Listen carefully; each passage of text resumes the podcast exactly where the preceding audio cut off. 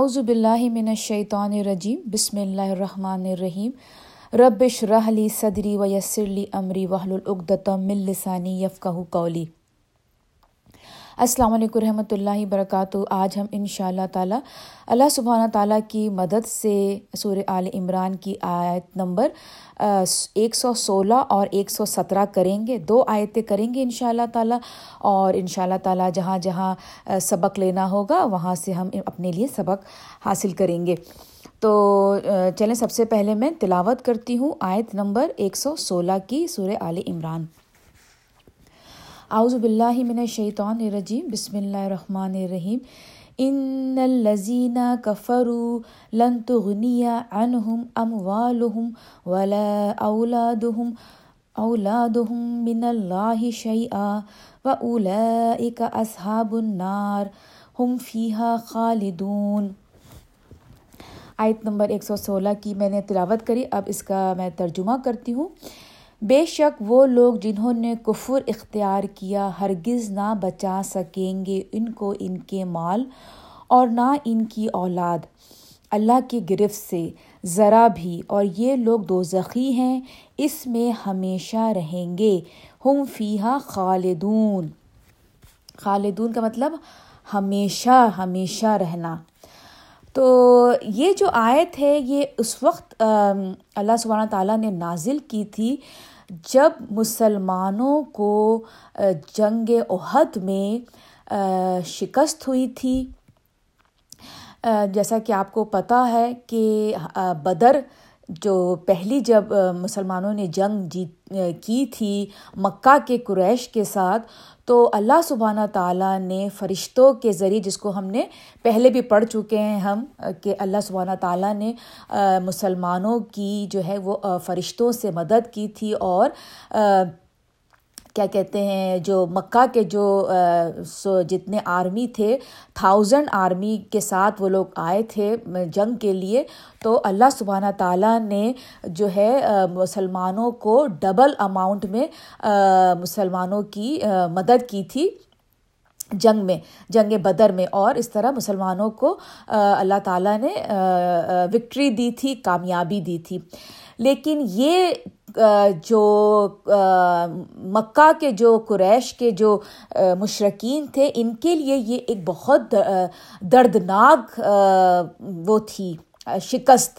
بہت زیادہ یہ جو ہے، ان اس، ان کے لیے بہت زیادہ اس کو اس کو جو فیس کرنا ان کے لیے بہت مشکل ہو رہا تھا۔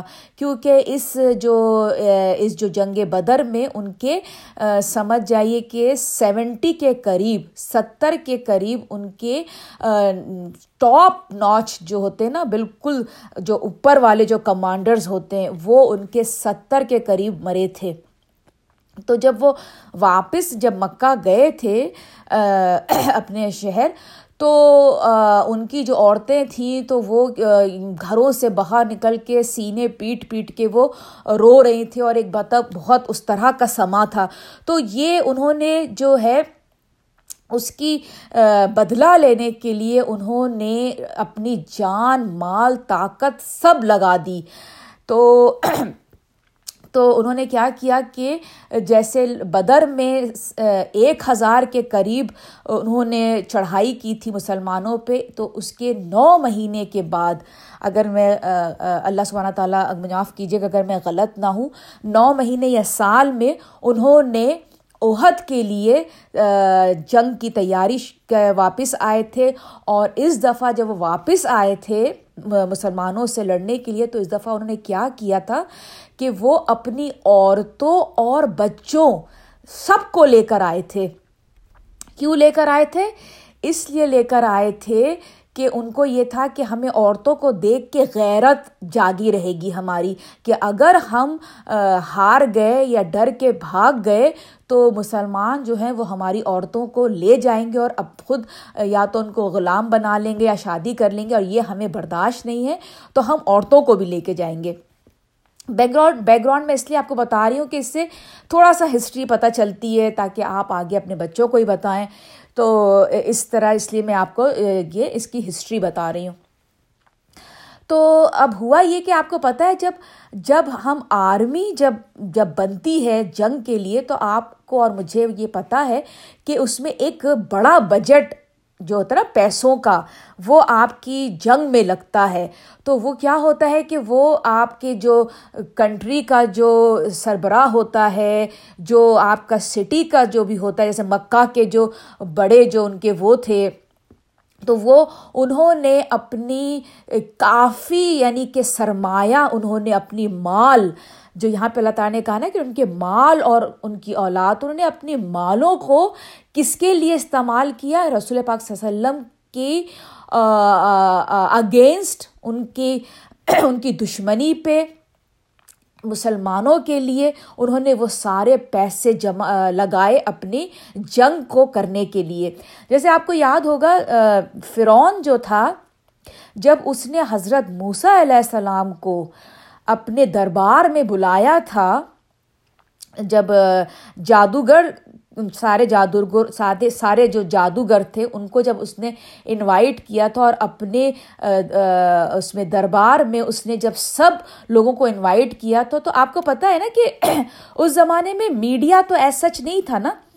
جیسے کہ آپ یہاں پر ابھی کیا ہوتا ہے، آپ میڈیا کے تھرو اپنی پبلسٹی کرتے ہیں، اپنی ایڈورٹیزمنٹ کرتے ہیں، لیکن وہاں اس زمانے میں میڈیا کیا تھا؟ میڈیا یہ تھا کہ لوگ اپنی آنکھوں سے دیکھیں، وہ میڈیا تھا۔ تو اس کے لیے فرعون نے کتنا پیسہ اپنا لگایا تھا، کتنے ہزاروں لوگوں کو اس نے جمع کیا تھا۔ کتنے ہزاروں لوگوں کو اس نے جمع کیا، ان کو کھلایا، پلایا، جو بھی انہوں نے کیا ہوگا، فرعون نے تو اس کا کتنا پیسہ لگا تھا۔ لیکن کیا ہوا تھا؟ اس کا وہ پیسہ، اس کے اوپر اللہ تعالیٰ نے اس کے منہ پر مار دیا تھا، کیونکہ اس دن اس کی ہی خلاف اس کے سارے جو ہے جو اس نے اس نے کھیل چلا تھا، وہ سب اس کے اگینسٹ ہو گیا تھا۔ یعنی کہ حضرت موسیٰ علیہ السلام کا جو عصا تھا، وہ جب بڑا سا ازدہا سانپ بنا تھا، تو وہ سب کھا گیا تھا نا۔ تو اتنے لوگ جو وہاں آئے تھے فرعون کو واہ واہ کرنے، وہ سب اس کو لان تان کرنے لگ گئے۔ تو اس کا بنایا ہوا کھیل اسی کے ہی خلاف اللہ تعالیٰ نے اس کو چینج کر دیا۔ تو بالکل اسی طرح یہاں پر کیا ہوا کہ جو مکہ والے تھے، جو قریش تھے، تو انہوں نے بھی کافی خرچ کیا۔ کہاں ہزار بدر میں لے کے گئے تھے، اب تین ہزار سے انہوں نے۔ اس زمانے میں تین ہزار کی آرمی مطلب بہت پیسہ لگتا ہے، بہت اس کے اوپر جو ہے کیا کہتے ہیں اس کی جو اکوپمنٹ ہوتی ہے وار کی۔ مطلب وہ سب چیزیں آج کل زمانے میں نہیں، لیکن اس زمانے میں وہ ساری کافی چیزیں تھیں۔ تو یہاں پہ اللہ سبحانہ تعالیٰ یہی، یہاں پر یہی آپ کو مجھے بتا رہے ہیں کہ انہوں نے کیا کیا کہ خوب اپنا مال جو ہے وہ ضائع کیا اپنے اولادوں کو، ضائع کیا کس کے اگینسٹ؟ نئی پاس وسلم اور مسلمانوں کے اگینسٹ۔ اب ہوا کیا کہ آپ کو پتہ ہے، تھوڑی سی دوبارہ ہسٹری بتاؤں گی کہ بدر عہد میں مسلمان بالکل جیت چکے تھے۔ معاملہ بالکل مسلمانوں کے حق میں تھا۔ لیکن آپ کو پتہ ہے کہ وہ تھوڑی سی مسلم، ہمارے مسلمانوں کی جو ہے وہ غلطی ہوئی اور جس کی وجہ سے جو ہے وہ بالکل بیٹل جو ہے وہ ہمارے مسلمانوں کے حق میں ہوتے ہوتے بالکل چینج ہو گئی اور پھر اس طرح سے قریش جو ہے وہ، انہوں نے جو ہے وہ مسلمانوں کو بہت نقصان پہنچایا۔ اس لیے کہ اس میں ہمارے مسلمان جو تھے وہ بڑے بڑے جو کمانڈر تھے، جیسے حضرت حمزہ اور مصب بن عمیر اس ان جیسے بہت بڑے بڑے کمانڈر جو تھے وہ اس میں ان کا وہ شہید ہوئے اور پھر اس کے بعد نہ صرف وہ شہید ہوئے بلکہ رسول پاک صلی اللہ علیہ وسلم جو تھے وہ خود بے ہوش ہو گئے تھے میدان جنگ میں۔ تو تھوڑا سا دل بھر آیا ان کا، ان کے بارے میں سوچ کے کہ ہمارے پیارے نبی جو تھے وہ بے ہوش ہو گئے اور پھر ان کا دندان ایکسکیوز می ان کا جو دانت تھا وہ شہید ہو گیا۔ صحابہ پورا ان کو سرکل میں لیے ہوئے تھے۔ مطلب بہت نقصان ہوا۔ اور یہ جو نقصان تھا، یہ مشرقوں کے لیے ایک بہت بڑی وکٹری تھی۔ تو وہ ایسے وہاں سے پلٹے تھے جیسے لگتا تھا کہ ایک انہوں نے پوری دنیا کو فتح کر لیا۔ تو اب اس کی مثال ایسے میں آپ کو دوں گی۔ اس وقت ان کی ٹیمپریری جو ان کی خوشی تھی، اس کی مثال میں آپ کو ایسے دوں گی کہ فرض کریں فرض کریں کوئی فیملی ہے، ٹھیک ہے، آپ کے جان پہچان میں کوئی فیملی ہے، وہ کوئی بہت خوبصورت گھر بناتے ہیں، ٹھیک ہے، وہ بناتے ہیں بیچ کے پاس، کوئی بہت خوبصورت، سمجھ جائیے، پاکستان میں کروڑوں کی حساب سے انہوں نے اس پہ خرچ کیا ہوا ہے۔ ملینس پہ انہوں نے خرچ کیا ہے، بیچ پر انہوں نے گھر بنایا ہے، سامنے سمندر ہے، اس کے پیچھے پہاڑ ہے۔ مطلب بہت خوبصورت جگہ پر انہوں نے اپنا گھر بنایا ہے، ٹھیک ہے۔ لیکن گھر بنا لیا، لیکن اس سے پہلے کہ وہ اس میں موو ان ہو، اس کے اندر، گھر کے اندر جائیں، پتہ یہ چلا کہ تین مہینے کے بعد یہ جو پہاڑ ہیں، یہاں پہ جو ہے والکینوز آنے والا ہے۔ اگر ان کو آپ آپ کو اور ہمیں پتہ چل جائے کہ جہاں انہوں نے گھر بنایا ہے، وہاں پر جو ہے وہ والکینو ارپشن ہونے والا ہے، خطرناک جو ہے سونامی آنے والی ہے۔ تو اب آپ مجھے یہ بتائیے کہ وہ لوگ جو فیملی ہے، جنہوں نے اتنا پیسہ لگا کے، اتنا خوبصورت گھر بنایا ہے ان کے وہاں جانے پر آپ اور میں خوشی منائیں گے یا ان کے اوپر افسوس کریں گے کہ ہائے، بیچارے کیسے جگہ پہ گھر بنا لیا، اتنا پیسہ لگا لیا اور یہاں پر تو سنا ہے تین مہینے کے بعد اتنا خطرناک زلزلہ، سونامی آنے والی ہے۔ ہائے، بیچاروں کی پورا گھر تباہ ہو جائے گا۔ نہ صرف گھر تباہ ہوگا بلکہ خود بھی مر نہ جائیں کہیں اللہ۔ ظاہر سی بات ہے، آپ اور میں ایک افسوس ہی کریں گے ان کے لیے نا۔ ہم یہ تو نہیں کہیں گے کہ اللہ، کیا خوبصورت جگہ پک کی ہے اپنی بربادی کے لیے۔ واہ واہ۔ یہی ہوگا نا، ہم تو ان کے اوپر افسوس ہی کریں گے، چاہے گھر کتنا بھی خوبصورت ہو۔ تو بالکل وہی افسوس اللہ سبحانہ تعالی اوہد کی وکٹری کے بعد جب ان کو کامیابی ملی اس کامیابی کے بعد اللہ سبحانہ تعالیٰ نے یہ آیت نازل کی جس پہ اللہ سبحانہ تعالیٰ ان کے اوپر افسوس کر رہے ہیں اور مسلمانوں کو بتا رہے ہیں کہ تم ان کی اس کامیابی پر رنج مت کرو یہ کامیابی وقتیہ ہے۔ تو اب ہم پڑھتے ہیں ان شاء اللہ تعالیٰ۔ بے شک وہ لوگ جنہوں نے کفر اختیار کیا یعنی کہ جو مشرقین مکہ تھے، ہرگز نہ بچا سکیں گے ان کو، ان کے مال، جو کہ انہوں نے کس پہ اسپینڈ کیا تھا، اپنی آرمی پہ، اور نہ ان کی اولاد۔ انہوں نے اپنی اولادوں کو بھی لگایا ہوا تھا جنگ میں۔ اور نہ ان کی اولاد اللہ کی گرفت سے ذرا بھی اور یہ لوگ دو زخی ہیں، اس میں ہمیشہ رہیں گے۔ اللہ تعالیٰ نے بتا دیا کہ یہ صرف ایک ٹیمپریری جشن منا رہے ہیں۔ ان کو ان کی دوزخ کی آگ سے کوئی نہیں بچا سکتا۔ اور ان کی آگ ابھی صرف دوزخ میں نہیں، دنیا میں بھی شروع ہونے والی ہے۔ اب آگے اللہ تعالیٰ نے بتایا، مثال اس کی جو خرچ کرتے ہیں یہ لوگ یعنی کہ ابھی جو خرچ کر رہے ہیں آرمی پر اتنا زیادہ جنہوں نے خرچ کیا ہے، اس دنیا کرتے ہیں یہ لوگ اس دنیاوی زندگی میں۔ دنیاوی زندگی وہی جو انہوں نے اپنی، اپنے جو شان و شوکت بچانے کے لیے، جھوٹی شان و شوکت بچانے کے لیے جو وہ اتنا خرچ کر رہے ہیں اور خرچ کرنے کے بعد ٹیمپریری جو ان کو خوشی ملی ہے مسلمانوں کو ہرا کر، تو اس کی مثال اللہ تعالیٰ کیا دے رہے ہیں؟ وہ ایسی ہے۔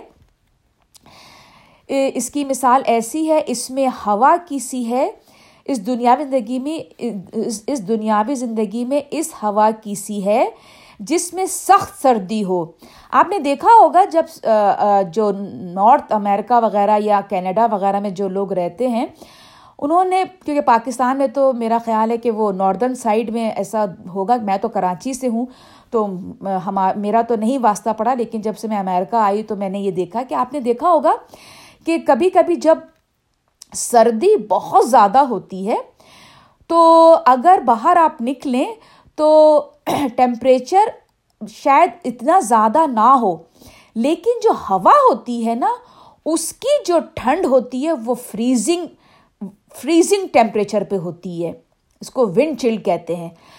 تو یہاں پہ اللہ تعالیٰ یہی کہہ رہے ہیں کہ ایسی ہے ان کی مثال ان لوگوں کی جو خرچ کر رہے ہیں دنیاوی زندگی میں، جس میں ہو سخت سردی، جو چلے کھیتی پر یعنی کہ جو یہاں پہ ورڈ ہے نا، ہرسا۔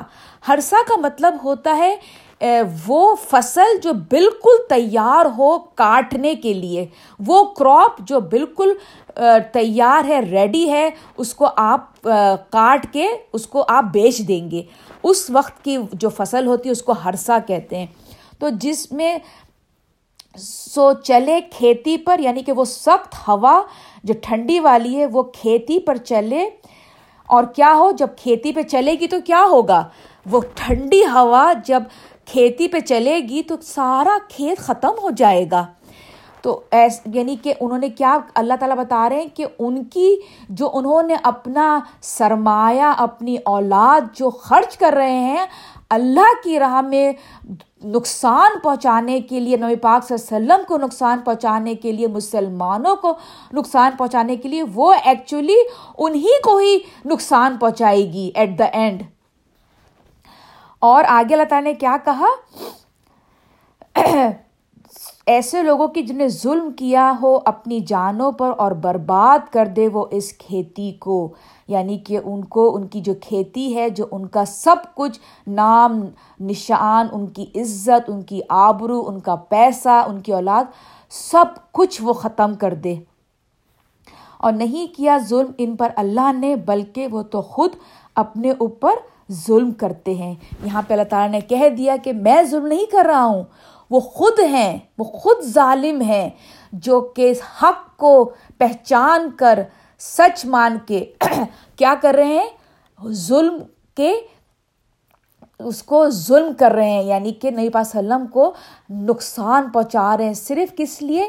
اس لیے کہ ان کا بزنس ختم نہ ہو جائے۔ آپ کو پتہ ہے جو قریش جو تھے جو مکہ کے جو قریش تھے وہ کوئی بہت مذہبی لوگ نہیں تھے۔ جیسے جو مکہ، جو کعبہ کے جو جو اس کو حفاظت کرنے والے جو مشرقین تھے، وہ کوئی بہت ریلیجس پیپل نہیں تھے کہ آپ کو لگے کہ ہائے، اپنے دین کو بچانے کے لیے بیچارے لڑائیاں کر رہے ہیں۔ نہیں، ایسا کچھ بھی نہیں تھا۔ وہ لوگ، کوئی دینی لوگ نہیں تھے۔ وہ صرف کیوں کر رہے تھے؟ اس لیے کر رہے تھے کہ جو کعبہ کے اندر جو ان کے بت رکھے ہوئے ہوتے تھے نا، ان بتوں کی وجہ سے دوسرے جگہوں سے لوگ وزٹ کرنے آتے تھے، عبادت کرنے آتے تھے، تو وہ ایک ان کے لیے بزنس کموڈٹی تھی۔ جیسے کہ ہوتا ہے نا، جیسے آپ ڈزنی ورلڈ جاتے ہیں، اب اورلینڈو کا کتنا حصہ فلوریڈا کا کتنا حصہ جو ہے، وہ ڈزنی کے تھرو آتی ہے ان کی۔ ان کے اس میں بجٹ میں، ان کے جو ہے، تو اس میں میں، تو تو مکہ کا جو تھا، وہ یہی تھا کہ مکہ والوں کو اس چیز کو لوز نہیں کرنا تھا کہ اگر یہاں پر یہ جو بت ہیں، اگر یہ ختم ہو گئے مسلمان، اگر آ گئے، تو ہمارا تو سارا بزنس ختم ہو جائے گا، سارا بزنس ٹھپ ہو جائے گا۔ تو ہم کیا کریں گے پھر؟ اس وجہ سے اپنے دنیاوی فائدے کے لیے وہ مسلمانوں کو پے در پے جو ہے وہ نقصان پہنچا رہے تھے۔ مقصد یہی تھا ان کا، کوئی دینی مقصد نہیں تھا۔ تو یہاں پہ اللہ تعالیٰ نے بالکل ان کو یہی بتا دیا کہ تم جتنا بھی مال خرچ کر رہے ہو، جتنی بھی اولادیں لگا رہے ہو مسلمانوں کو نقصان پہنچانے کے لیے آخر میں وہی تمہارے نقصان بننے کے نقصان کرے گی تمہیں۔ ایٹ دا اینڈ یہی چیزیں تمہارے لیے تمہیں الٹا پڑیں گی۔ جیسے فرعون کو اسی کی چیزیں اس کو الٹی پڑی تھی، اسی طرح سے مشرقین کو بھی اللہ سبحانہ تعالیٰ نے کیا کیا آخر میں؟ نئی پاک وسلم نے مکہ فتح کیا اور پھر ان کو منہ کی کھانی پڑی۔ تو چلیں، یہیں پر ہی میں اپنی تفسیر ختم کرتی ہوں۔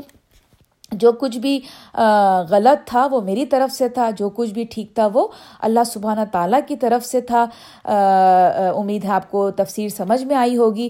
ان شاء اللہ تعالیٰ آگے تفسیر میں پھر ملاقات ہوگی۔ مجھے اور میری فیملی کو اپنی دعاؤں میں یاد رکھیے گا۔ آپ بھی میری ہر دعا میں شامل رہتے ہیں۔ السلام علیکم رحمۃ اللہ وبرکاتہ۔